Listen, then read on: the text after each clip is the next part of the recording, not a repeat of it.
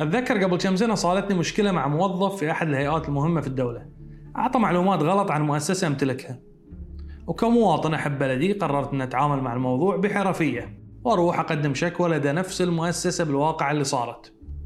مو ضد الشخص نفسه لكن ضد العمل اللي صار. لأني فاهم أن الشكوى لازم تكون مو شخصية إذا كنت فعلا تبحث عن حلول مو تأزيم. رحت بكل احترام قدمت الشكوى. بعدها بيومين جاني اتصال منهم إني متحول للتحقيق. وتم الموضوع معلق قرابة الست أشهر. من دون أي نتيجة.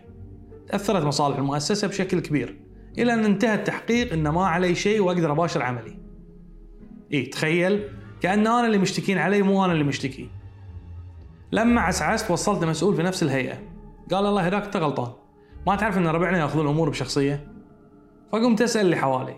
اللي قال انت غلطان ما تعرف انه مستحيل أحد يهتم في الشكاوي. اللي قال أنا عمري ما فكرت إني أشتكي لأن أدري ما بيصير شيء. اللي قال لي وليش أشتكي أساسا؟ يعني هم ما يعرفون إن عندهم مصايب بس هم ما يبون يعدلونها باختصار اكتشفت إن ثقافة الشكوى مو موجودة عندنا. وإذا قررت إنك تصير قانوني وتشتكي فلازم تتحمل عواقب الشكوى اللي تقدمها. فصار البديل للشكوى هو التحلطم الإعلامي.